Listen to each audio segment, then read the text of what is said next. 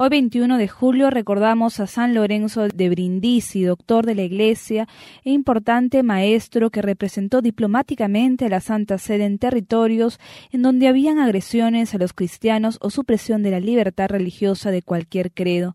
Su nombre, que significa laurel, refleja la dulce pero recia personalidad de Lorenzo quien estudió en Verona y en Padua y a los 16 años ingresó al convento de los capuchinos, demostrando un increíble don de lenguas que lo llevó a ocupar cargos diplomáticos para la Santa Sede como representante del Papa. Fue superior de los capuchinos, predicador elocuente de los judíos en Roma y defensor de la Iglesia ante las ofensas de Martín Lutero. Su participación en el Concilio de Trento fue realmente sobresaliente.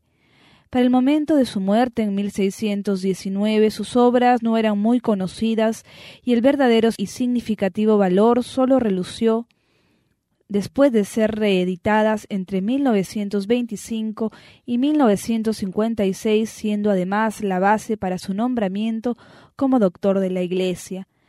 Las historias que se conocen sobre San Lorenzo lo exponen como un hombre recio, inteligente, pero dulce, un hombre que supo combinar la teoría con la práctica, mostrándose transparente y coherente con su vida religiosa. San Lorenzo llegó a la santidad por haber tenido una vida coherente con sus dones. Su inteligencia y su capacidad intelectual hicieron de Lorenzo un hombre entregado al estudio y a las letras, y su ternura y dulzura hicieron de él una persona reverente y asertiva para encontrar una respuesta sabia a los más simples problemas humanos.